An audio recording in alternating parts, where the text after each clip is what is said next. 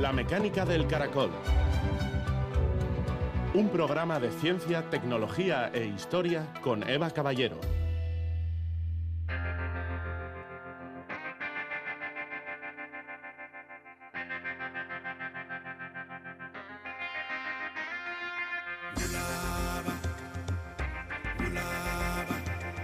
El telescopio espacial James Webb está llamado a reescribir nuestra visión del universo.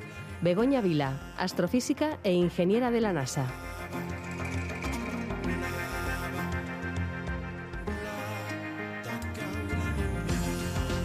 Gabón, el telescopio espacial James Webb comenzó hace un año y un día sus operaciones científicas. Desde su órbita, situada a un millón y medio de kilómetros de la Tierra, este prodigio de la ingeniería lleva un año revelando imágenes y datos que están revolucionando el estudio del cosmos la investigación del universo primitivo, la evolución de las galaxias, el ciclo de vida de las estrellas, los componentes de la vida que se detectan en el espacio o las características de los exoplanetas son algunos de los ámbitos de estudio para los que genera nuevos conocimientos, podríamos decir que cada día. La astrofísica Begoña Vila, a quien hemos citado, lleva 17 años vinculada a este proyecto y trabaja precisamente en el sistema de guiado que hace que el resto de instrumentos apunten correctamente a su objetivo. De sus objetivos y de la maravillosa imagen que ha publicado, por ejemplo, la NASA para celebrar el primer aniversario del telescopio, charlamos enseguida con Itziar Gárate en la última sección de la temporada de Astronoticias. En Planeta Aranzadi, el arqueólogo Alfredo Moraza nos invita a descubrir uno de los lugares arqueológicos más singulares de la cornisa cantábrica. En el túnel de San Adrián Lizarrate, un paso natural a través del monte entre Guipúzcoa y Álava, están excavando un cazadero paleolítico y un castillo medieval. Y son solo dos episodios de la larguísima historia de un lugar que ha visto pasar gente muy distinta en los últimos 15.000 años. Alfredo nos contará cómo organizan el trabajo en un yacimiento que se encuentra a mil metros de altura y al que se accede después de una buena caminata. Y también nos dirá cómo participar en la visita guiada que están organizando para este sábado 15 de julio. Y terminaremos, por cierto, con una sorpresa que nos ha llegado del otro lado del Atlántico. Una sorpresa con nombre propio de persona que lleva años siguiendo el programa desde Estados Unidos. Es natural de Puerto Rico, se llama Jason y está de visita en Euskadi. Enseguida le conocemos.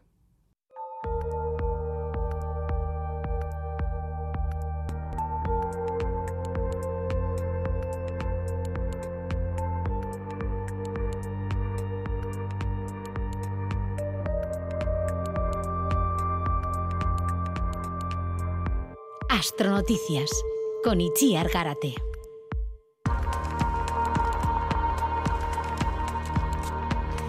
Comenzamos, por tanto, la última serie de astronoticias de la temporada con Itziar Garate, profesora de la Escuela de Ingeniería de la Universidad del País Vasco y miembro del Grupo de Investigación en Ciencias Planetarias.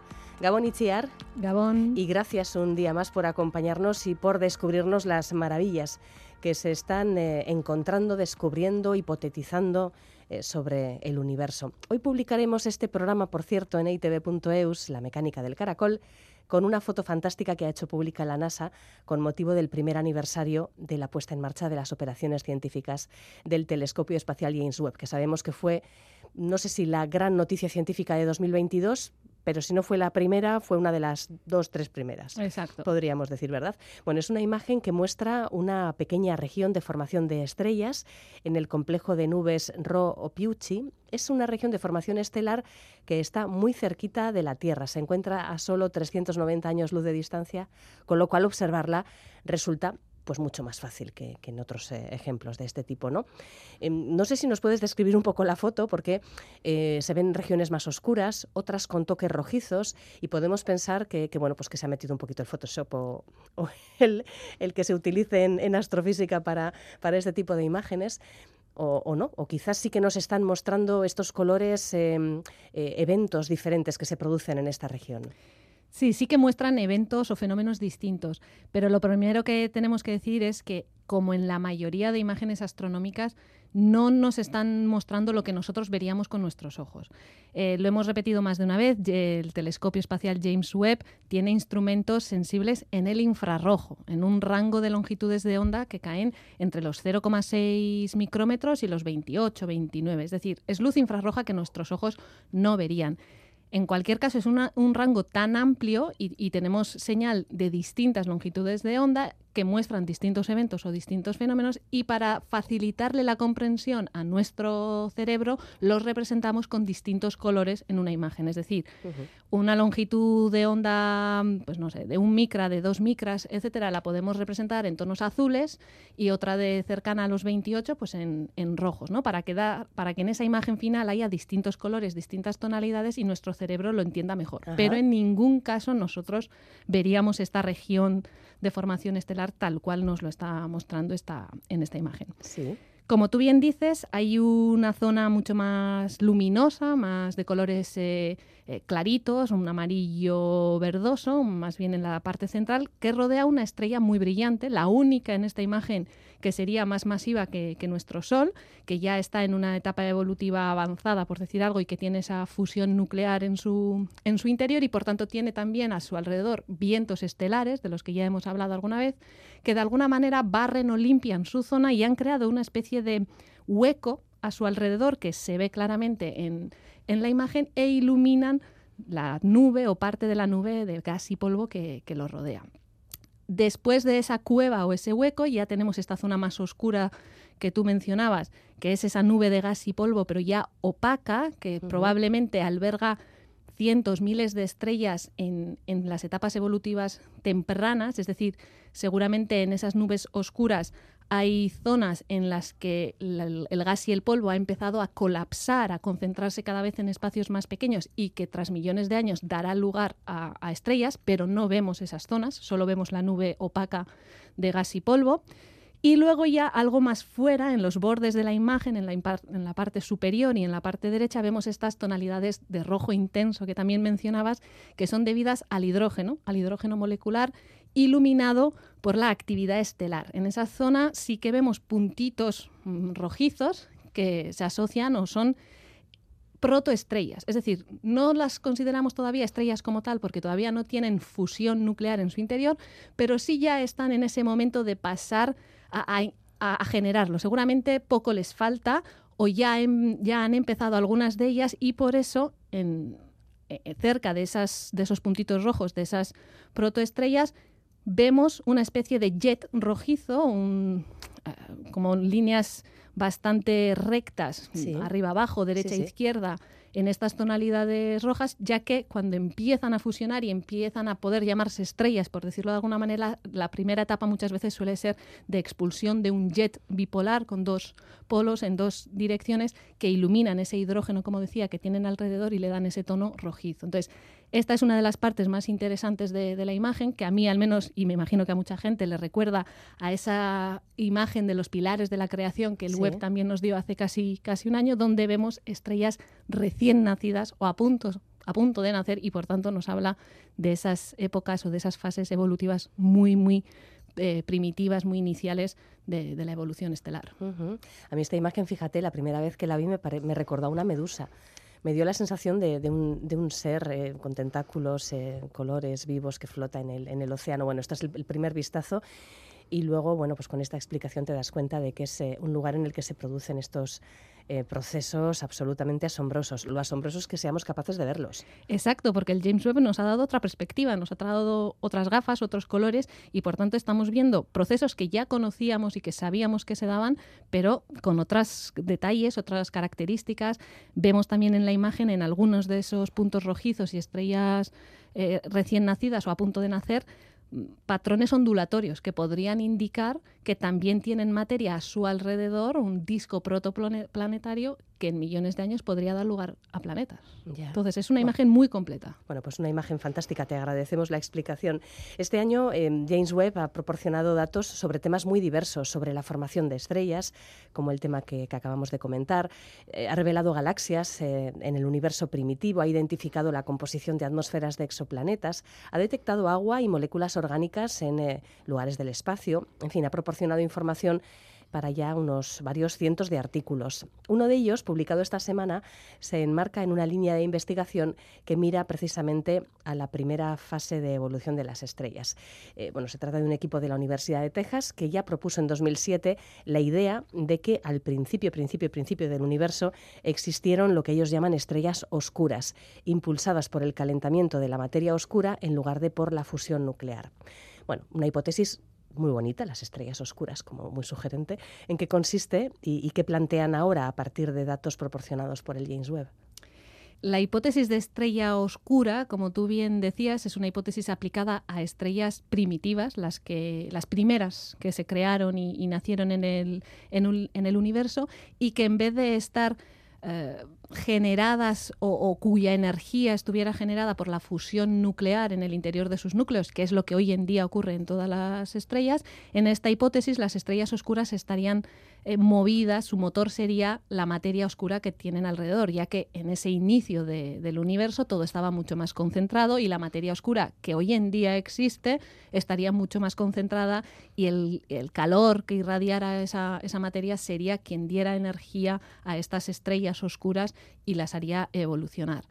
Según esta hipótesis, eh, estas estrellas oscuras hoy en día las veríamos como objetos muy masivos, con mucha masa, pero no puntuales, no como una estrella que hoy en día la vemos como una, concentración de materia en muy poco espacio. ¿no? Estas estrellas oscuras vistas hoy en día serían un objeto difuso, como hinchado, muy masivo, que en, su conjunto tendría mucha masa y muy brillante, muy luminosos, 10.000 veces más luminosas que, nuestra estrella, pero que de cierta manera sería fácil eh, no distinguirla o confundirla, mejor dicho, con otros objetos como pueden ser las galaxias. Eh, las galaxias primitivas que el James Webb ha detectado, esas galaxias que hemos datado de, 350 millones de años tras el Big Bang, es decir, muy, muy cerquita del Big Bang, son objetos que no podemos distinguir o no podemos decir con los datos del James Webb a ciencia cierta si son objetos extendidos o son un objeto puntual. puntual Si fueran extendidos, pueden ser galaxias, que es lo que la mayoría creemos, o según esta hipótesis, podrían ser esas estrellas oscuras, ese objeto hinchado y difuso que mm, hoy en día veríamos, pero que en aquel entonces nació de, hidrógeno y helio, porque desde el Big Bang los elementos eh, más abundantes son el hidrógeno y el helio, pero que no estaban en fusión, que no había un núcleo de fusión nuclear, sino que era la materia oscura de alrededor quien, es, quien evolucionaba y quien daba energía a, estas estrellas. La, la, hipótesis realmente nace de, las, eh, de los puntos que tenemos o de los conceptos que hoy en día aún no conocemos del todo de ese universo primitivo. Al fin y al cabo, eh, es muy difícil estudiar e investigar ese universo primitivo, ese inicio del Big Bang, esos primeros millones de años con los pocos datos que hasta ahora teníamos. Se basaba básicamente en simulaciones y en matemáticas, en hipótesis, etc. Gracias al James Webb, que ha dado un paso más en acercarse a ese Big Bang y, a empezar a detectar galaxias muy, muy primitivas o agujeros negros en esas galaxias, etcétera, etcétera, es cuando empezamos a tener datos que confirman o no esas hipótesis. Estas estrellas oscuras, o según este estudio, alguna de las galaxias más primitivas, de hecho, por ejemplo, la que ahora mismo bate el récord, la que estaría más cercana al Big Bang, una observada por el James Webb, según este estudio, sería una candidata a ser una estrella oscura supermasiva y no una galaxia. Bueno, pues una hipótesis. Es la galaxia más vieja descubierta hasta el momento, en realidad una estrella oscura pues mm. puede ser una, idea. La cuestión es si el James Webb es capaz de observar la primera generación de estrellas. Quiero decir, desde un punto de vista tecnológico, em, ¿tiene la capacidad de hacerlo o, quizás habrá que esperar al, nuevo sucesor de James Webb? Tiene la capacidad de, datar eh, los objetos que ves según la, técnica de datación que hoy en día tenemos, que es el corrimiento al rojo, como ya hemos eh, hablado alguna vez, eh, la luz, igual que el sonido, no se detecta igual que, como se emitió si el, emisor o el receptor se, están, se está moviendo. Es decir, no escuchamos la sirena de una ambulancia de la misma manera si está quieta o si se está acercando, etcétera. Y a la luz le pasa lo mismo. Por tanto, aunque estos objetos eh, emitieran la luz que emitieran en una longitud de onda, al estar viajando esa luz durante 13.000 millones de, años, nosotros lo vemos mm, corrido hacia el rojo, movido hacia el rojo. Y por tanto, midiendo si se ha movido más o menos, sabemos si empezó a emitirlo en una época o en otra, y esa es nuestra técnica de datación en, en general. Entonces, con el James Webb podemos datar de esa manera los objetos que vemos pero los muy lejanos, los que están más lejanos, como decíamos, no somos capaces de, saber si son objetos difusos o son objetos puntuales, etcétera. Y mucho menos no sabemos no podemos ver el fenómeno que los ha generado, vemos el producto, pero adivinar o investigar o, estimar el fenómeno que ha dado lugar a ese, a ese producto es cosa del estudio y de la investigación y evidentemente se basa mucho en nuestro conocimiento previo, en las limitaciones o condiciones que le ponemos, etcétera, etcétera. Entonces, el James Webb nos va a dar muchas pistas ya creemos haber podido detectar esas primeras estrellas, sean estrellas oscuras o estrellas mm, habituales, típicas, porque sí que hay una imagen eh, de, estas clásicas y típicas que el James Webb nos ha mostrado en este año, donde en el borde de una galaxia primitiva se ha detectado por espectroscopía helio primordial helio, digamos, lo más simple y, limpio que se conozca o que, no correspondería a helio de las estrellas actuales y se piensa que quizás en esas regiones se ha podido detectar o que podría haber estas estrellas, primeras estrellas, eh, primera generación de las estrellas. Pero evidentemente hay que confirmarlo con más instrumentos, con más telescopios y eso está por venir. Bueno, que en solo un año bastante se ha conseguido ya. Hablando de, teorías que revisan lo que se conoce sobre la historia del universo, por ejemplo, hay, hay, una que lo que ha revisado es ni más ni menos que su antigüedad.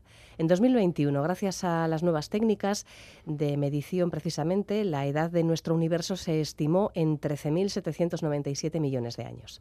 Bueno, pues desde la Universidad de Ottawa, en Canadá, llega un artículo que afirma que nuestro universo en realidad podría doblar en edad lo estimado. La clave de esta hipótesis está en el estudio de estrellas como Matusalén, que ahora mismo nos explicarás quién es Matusalén, que parecen ser más antiguas que la edad estimada de nuestro universo, y también por los datos obtenidos por el telescopio James Webb de galaxias tempranas, que aparecen mm, ahora mismo en un grado de madurez que mm, parece mayor de lo previsto, de lo que debiera ser si pensamos en la edad, en esa edad de 13.000 y pico años de, millones de años del universo.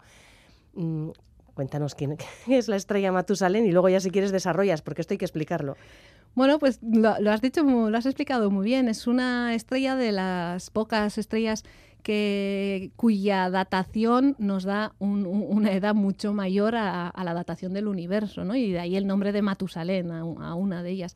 Sí que hay unas pocas estrellas eh, que según las técnicas de datación que tenemos, como ya hemos explicado, eh, darían una, fecha de origen de nacimiento mucho mayor a los 13.800 millones de años que tiene el universo y por tanto mm, ahí algo, algo falla.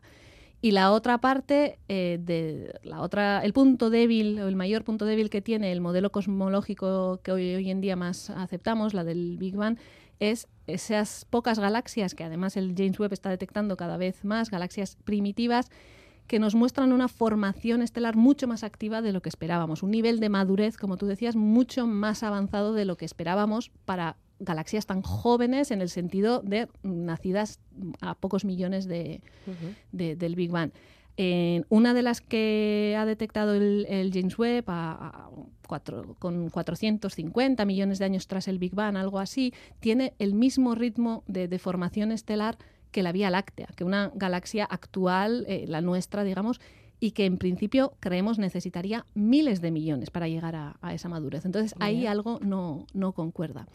el modelo cosmológico que hoy en día aceptamos como dominante, el, de, el del Big Bang, es debido al hecho de que es el mejor explicando otras cosas, como la expansión acelerada del universo, la distribución general que vemos de galaxias en el, eh, en el universo, el fondo cósmico de microondas, etcétera. Pero evidentemente tiene estos puntos débiles que bueno, están abiertos a debate y que, están, siendo, están siendo investigados.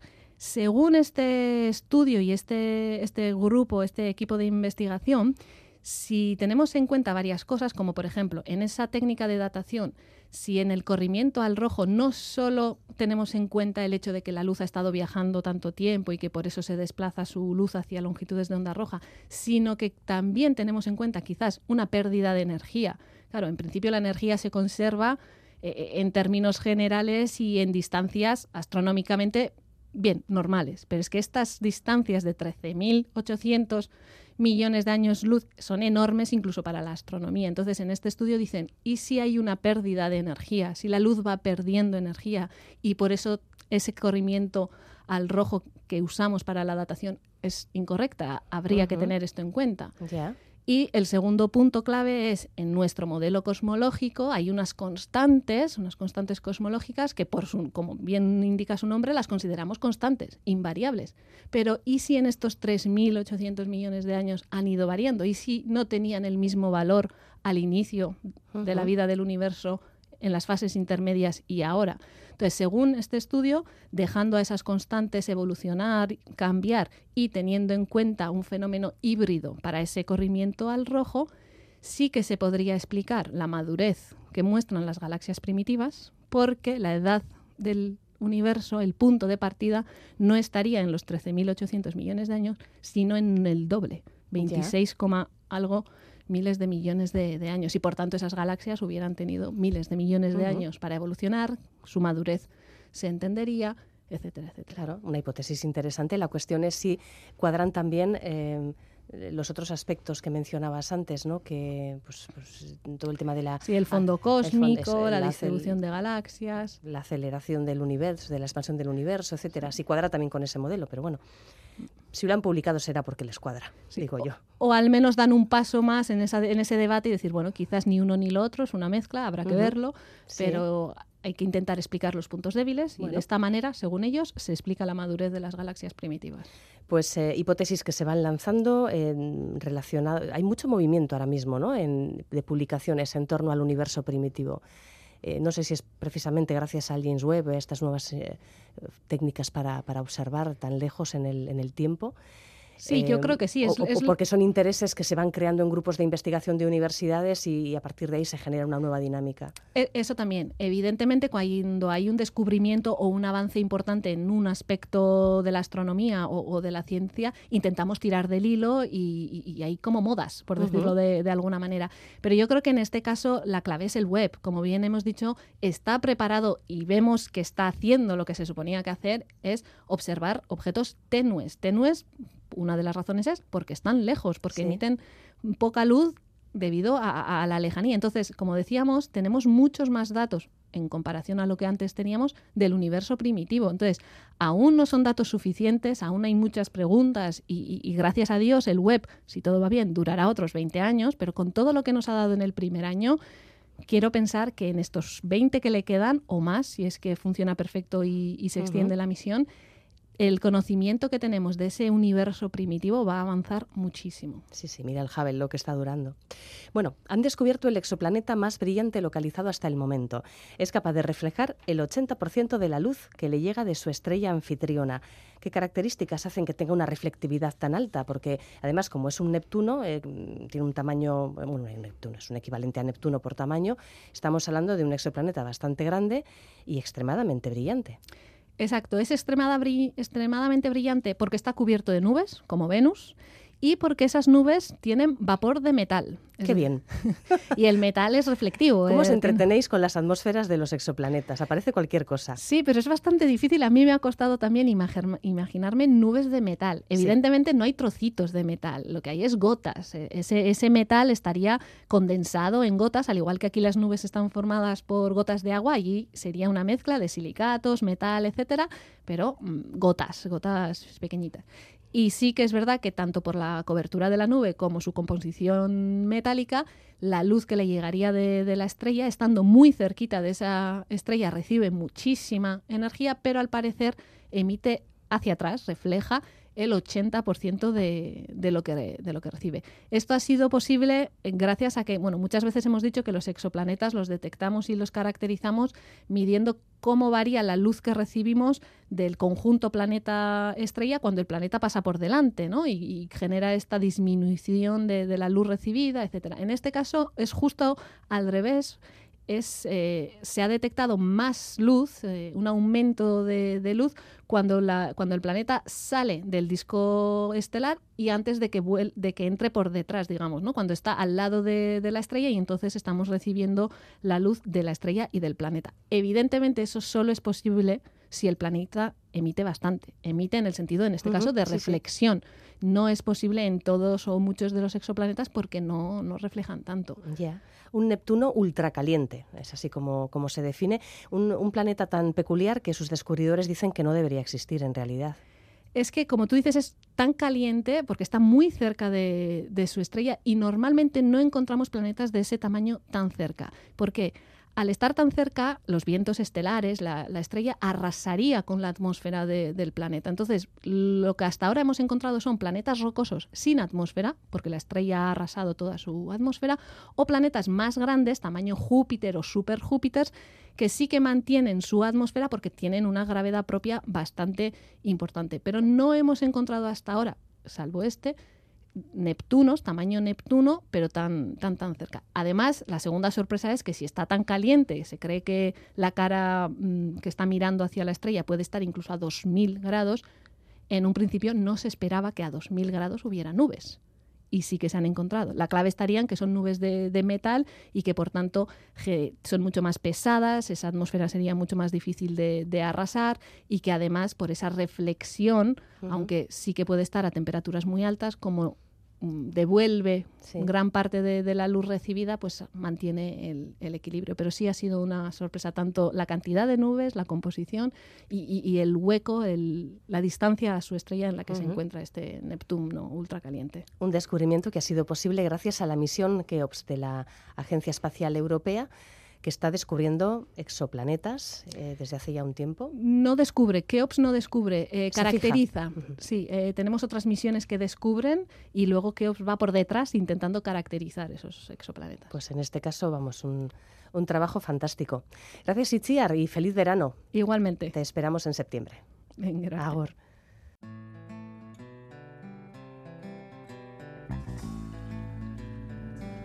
Planeta Aranzadi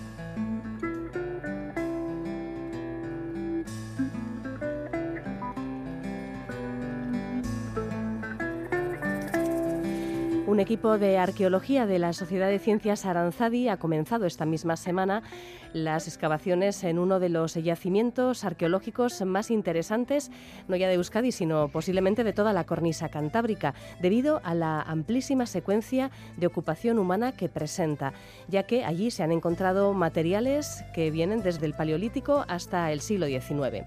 Alfredo Moraza dirige esta excavación desde hace ya unos cuantos años, ahora enseguida le preguntamos cuántos. Gabón, Alfredo. ¿Cuántos años lleváis ya trabajando en el paso de San Adrián Lizarrate? Bueno, pues empezamos en el 2008, o sea que os dejo hacer la cuenta. Unos cuantos años, efectivamente. Entonces aquí seguimos, desde entonces y bueno, a través de diferentes campañas, generalmente en verano, pero también hemos nos hemos estado aquí en invierno con todo lo que significa. Estamos a mil metros de altura, eh, las condiciones a veces pues en verano son demasiado veraniegas y en invierno también son pues demasiado invernales, por llamarlo de una forma. Sí, sí, un lugar de extremos. Claro, yo hablaba de la peculiaridad de este yacimiento por la amplia secuencia que tiene de ocupación humana, pero también es bastante singular desde el punto de vista geográfico y orográfico, como decías. Em, exactamente, ¿cómo es este túnel de San Adrián Lizarrate y dónde está?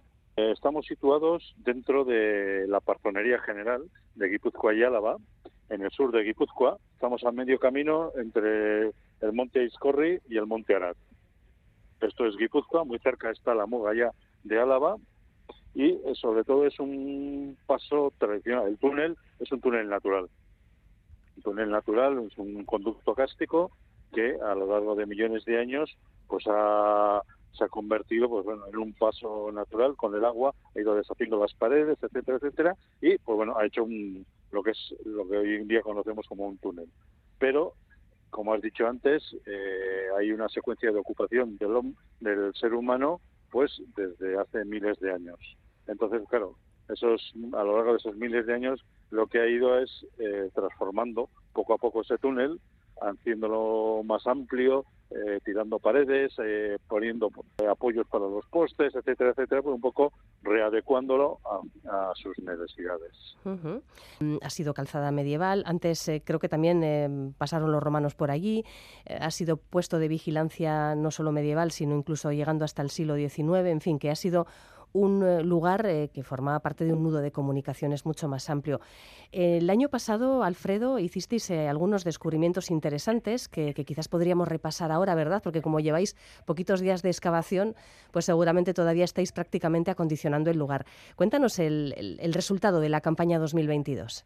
Claro, son muchos años, el proceso es lento, estamos en un sitio un poco incómodo, por llamarlo de una forma. Para llegar aquí necesitamos casi dos horas de, eh, entre coche y andando y eso pues bueno dificulta un poco también los procesos de excavación porque los retrasa etcétera etcétera. Pero eh, dentro de lo que es el trabajo propiamente arqueológico pues bueno eh, estamos trabajando en este momento en dos áreas básicamente.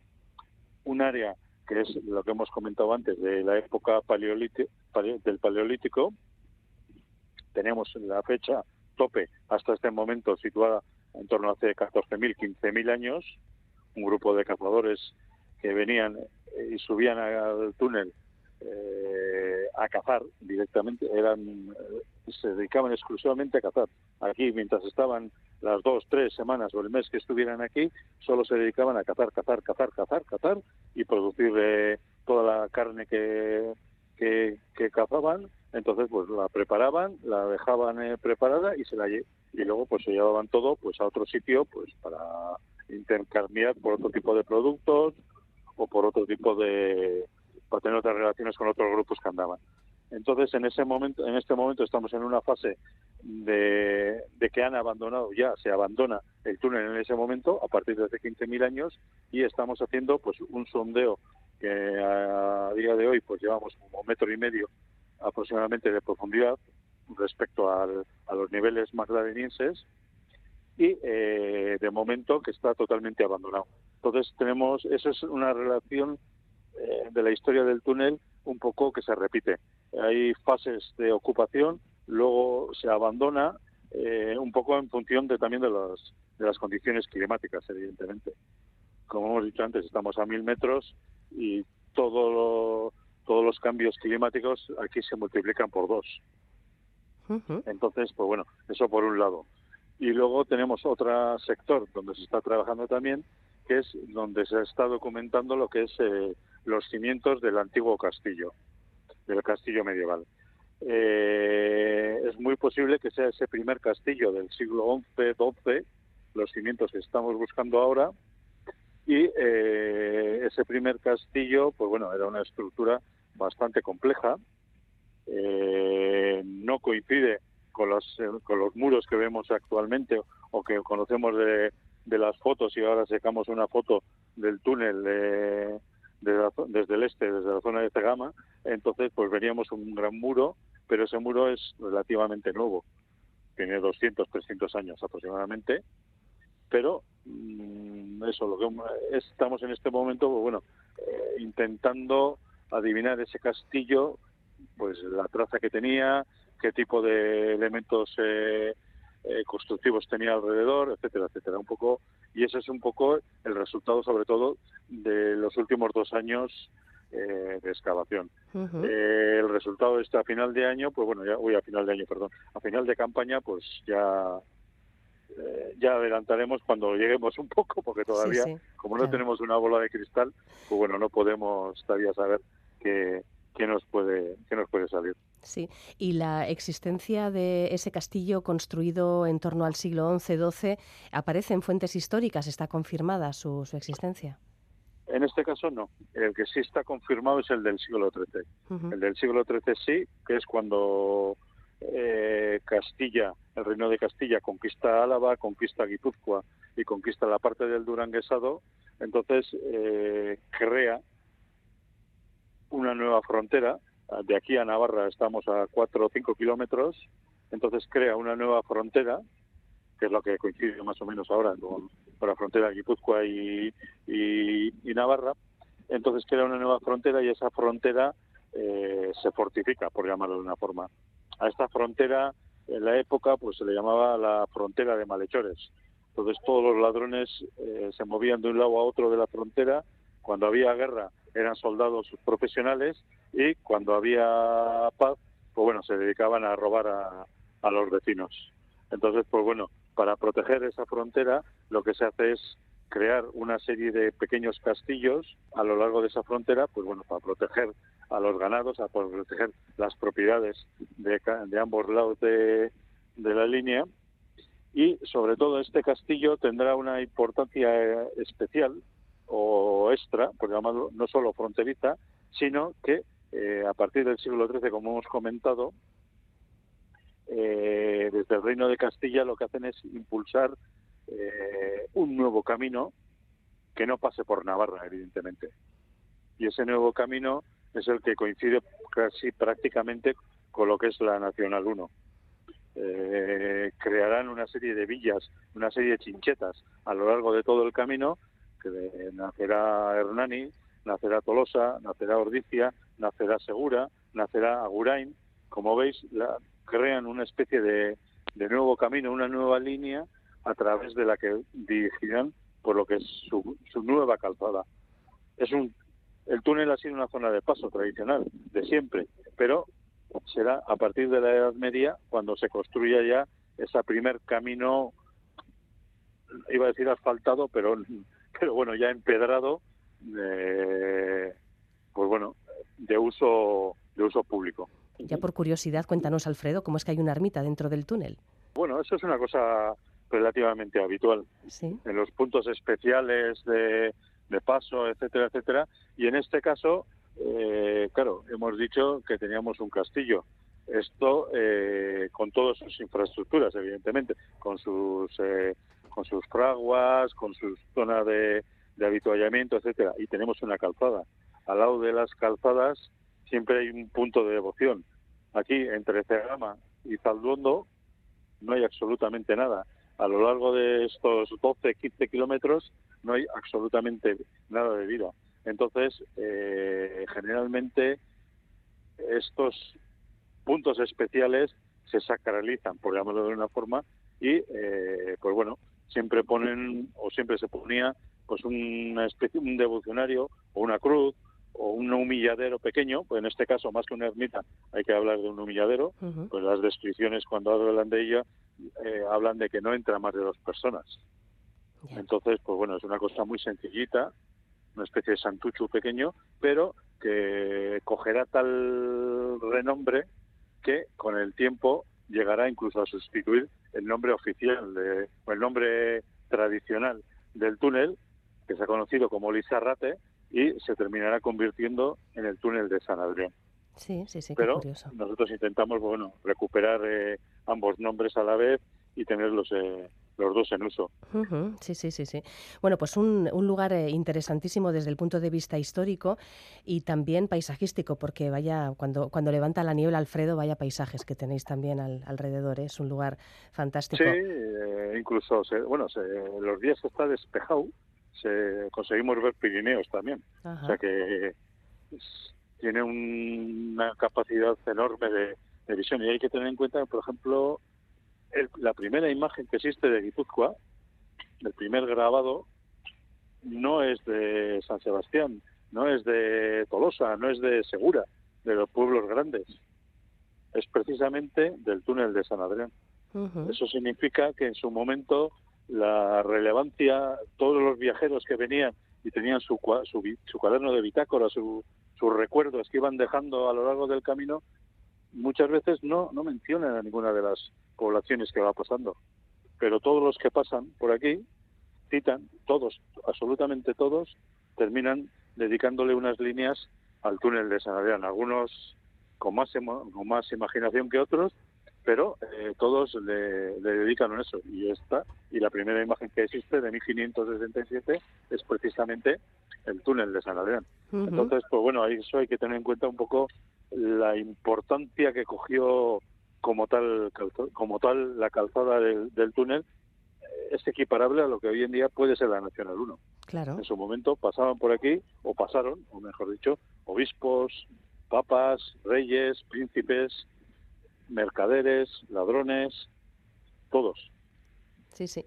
Y todos fueron dejando sus cositas, porque cada año encontráis que si monedas, que si botones, que si trozos de cerámica, que si dedales, en fin, mm, de las personas que, que habitaron las infraestructuras creadas allí a lo largo del tiempo, o quizás de viajeros que pasaban por allí sin más y, y bueno, pues fueron que- dejando estos pequeños tesoros.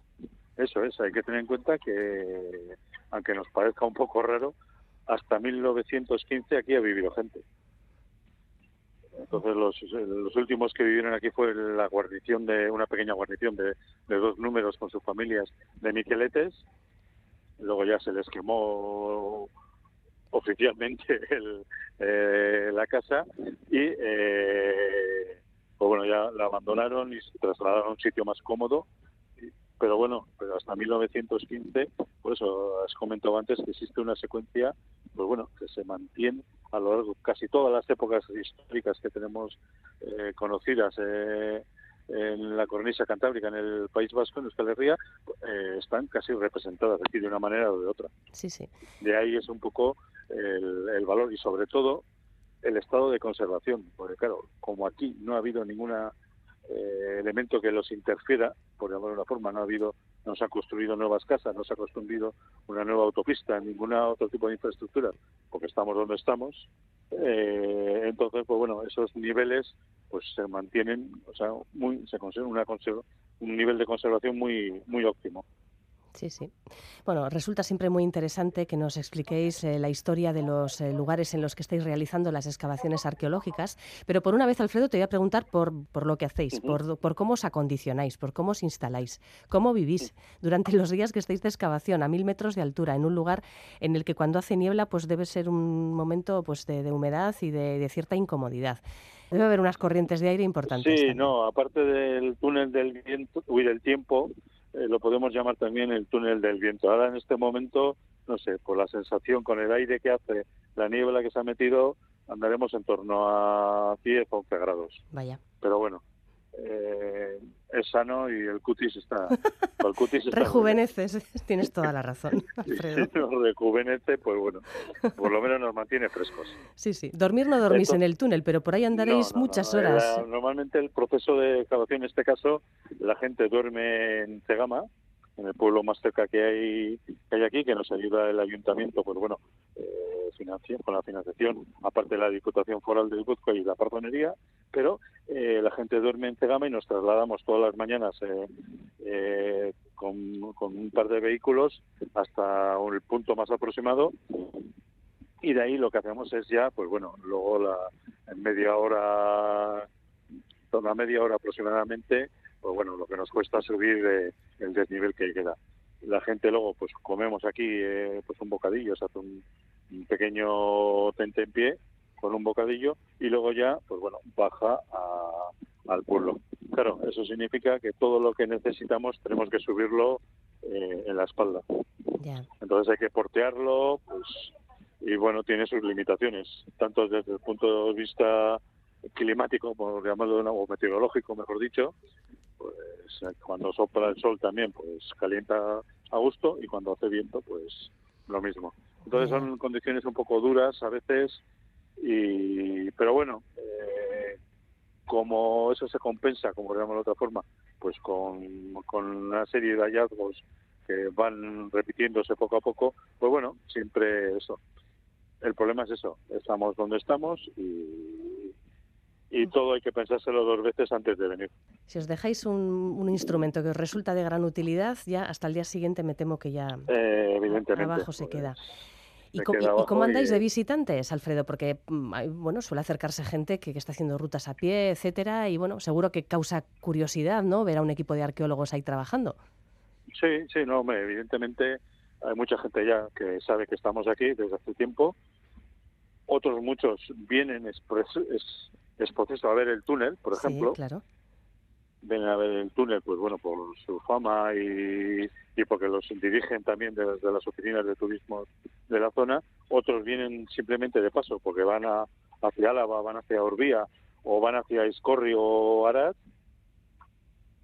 y en este a este nivel pues bueno eh, sí hay oportunidad, por ejemplo, nosotros sí ofrecemos la oportunidad de, de por lo menos durante un sábado, este mismo sábado, por ejemplo, eh, se puede hacer una visita.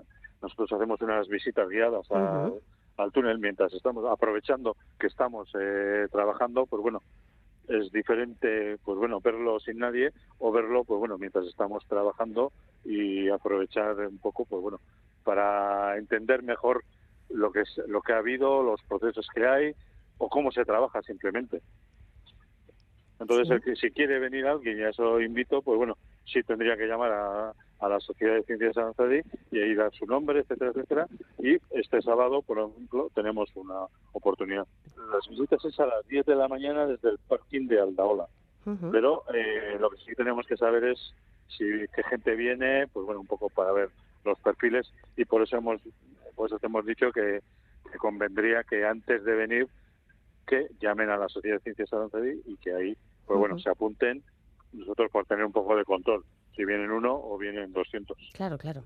Pues em, que vaya muy bien esta campaña, Alfredo. Al final del verano, pues ya esperamos hacer balance de, los nuevos hallazgos que hayáis realizado en este túnel de San Adrián Lizarrate. Y cuidado con las corrientes, ¿eh? Cuidado con las corrientes. Sí, no, en mi caso no hay mucho problema, pues no, se me va a perder el frequillo, o sea que... es que ricasco, Alfredo. Agur. a vosotros y es que ricasco te a ti. Me encantan las ciencias, me encanta escuchar las historias descritas por personas que realmente saben. Estará preguntándose la audiencia, ¿y por qué tenemos aquí a un señor de Chicago? Pues porque encaja en el perfil. Cameron es oyente de la mecánica del caracol. Cierto, ha sido más o menos 10 años que escucho el programa. Quería encontrar un programa para practicar más mi castellano, porque no siempre tengo la oportunidad día en día en Chicago y había muchos podcasts muy aburridos y encontré el de Eva y me encantó. Me impresionó que aquí en País Vasco hay mucho que está pasando con las investigaciones científicas y en, en, muchas áreas de la cultura. Un visitante que no viene para comer o beber bien, sino para descubrir una ciudad que tiene su pujanza en el ámbito científico. La mecánica del caracol con Eva Caballero en Radio Euskadi. Compartimos lo que somos. Me encanta. Pues Cameron ha sido el primer oyente de la mecánica del caracol que cruza el charco y nos visita, pero no ha sido el único este verano. Jason es puertorriqueño, vive en Orlando, en Florida, Estados Unidos, y es un incondicional de la radio. Últimamente ya de los podcasts, que es como descubrió la mecánica del caracol. La cuestión es que no se quedó en un solo programa, sino que empezó a escuchar Radio Euskadi en directo a través de la emisión online. Nuestra programación de tarde le ha acompañado durante las mañanas en el trabajo durante muchísimo tiempo y así se ha convertido en un activo oyente que además participa en diferentes programas. Yo siempre busco tecnología, ciencia. Entonces, pues, encontré el suyo. Y ahí empecé a escuchar y dice, wow, y le di para atrás a todos los podcasts y empecé a escucharlo desde los primeros así de años atrás. Y es increíble porque todo lo que usted habla son podcasts que no expiran porque es información relevante. La ciencia, lo que usted habla en este programa es súper relevante y para el futuro también. Porque muchas veces que te entrevista a personas que dicen, mira, esto es lo que va a pasar si no hacemos esto ahora mismo. Con eso del calentamiento global ya se está viendo y se, está, se había dicho muchas veces, mucho, mucho, mucho, mucho, mucho antes atrás. Por eso es la importancia de, de los podcasts, por esa importancia de la radio. Que mucha gente también dice, ay, que tú siempre escuchando radio. Y yo digo, la radio, es en los huracanes en Puerto Rico, ¿qué es lo que la gente escucha? La radio. Siempre. No hay, no hay energía eléctrica, no hay satélite, no hay internet, pero la radio, te digo, no me hables de serie ni de Netflix, ni de lo, yo no sé, no, tú háblame de la radio. La radio es gratis, está público, yo no tengo que estar pagando, no tengo que estar sentado frente a un televisor, una computadora ahí, ah, y después desilusionarme, ay, ya, qué porquería, que ese fue el final. No, la radio a mí nunca me decepciona. Así de bien resume Jason lo que es para él la radio, lo que esperamos que sea la radio para muchas personas. No es la primera vez que viaja en vacaciones a lugares donde se ubican las emisoras que escucha y en esta ocasión, esta semana, está en Euskadi. En esta ocasión yo dije, de verdad, como es tanta programación de Radio Euskadi que escucho, porque solamente esta radio que escucho de, de España, yo dije, wow, voy a tener que ir allá porque ya me causó curiosidad cuando vi las imágenes. Primero, lo primero que yo escuché, Don Hostia, y decía, Don Hostia, ¿qué rayos será Don Hostia? Y yo empecé a buscar porque en Puerto Rico, pues, decir hostia es como, es una expresión fuerte. Y decía, pero ¿cómo que un sitio se llama Don Hostia? Ahí fue que lo vi en Wikipedia, wow, mira qué brutal la bahía. Y eso se ve hermosísimo. Y entonces dije, contra, pues sí, hay cosas que ver allá, aparte de la radio. Me interesó mucho la radio, me interesó mucho el país y busqué la forma, este, pedí las vacaciones hice el plan, sí, aquí estoy. Y lo vine, y a usted la quería ver, yo decía, ella se ve, ella se escucha seria por la red, dice, yo creo que ella no, no va a querer hablar conmigo. Pero nada, mira, que súper chévere usted, ¿verdad? Súper cool. Muy bien, Jason. Pues nada, em, ¿algo que destacar de lo que has visto hasta ahora que te haya gustado especialmente o así? La bahía esa de Don Hostia me encantó, los edificios aquí, me encantaron la estética de la ciudad como tal le da como una postal bien bonita al, al, y las casas en la, cuando tú vas por las carreteras hay mucha vegetación mucha montaña muchos árboles de verdad no he visto basura yo fui ayer a la playa que se llama la playa arena que llegué por equivocación porque puse San Mamé y no me fijé y llegué al pueblo San Mamé en vez de y decía pero qué raro pues si yo vine aquí ayer eran 15 mil donde yo me estoy quedando y salen 25 y yo pues, y seguí yo mira eso es Mamé y cuando llego llegaste y yo esto no es en el estadio pues nada buscamos un sitio donde comer súper limpia, súper organizado todo, súper buena la comida, todo súper, me encantó de verdad, tengo que volver, de verdad, tengo que volver. Pues da gusto recibir visitas tan agradables. Con eh, los comentarios de Jason, deseándole un feliz fin de vacaciones, nos despedimos. Agura, hasta mañana. Se apagando el movimiento, se disipará el calor. No duraré mucho más tiempo. No estamos hechos para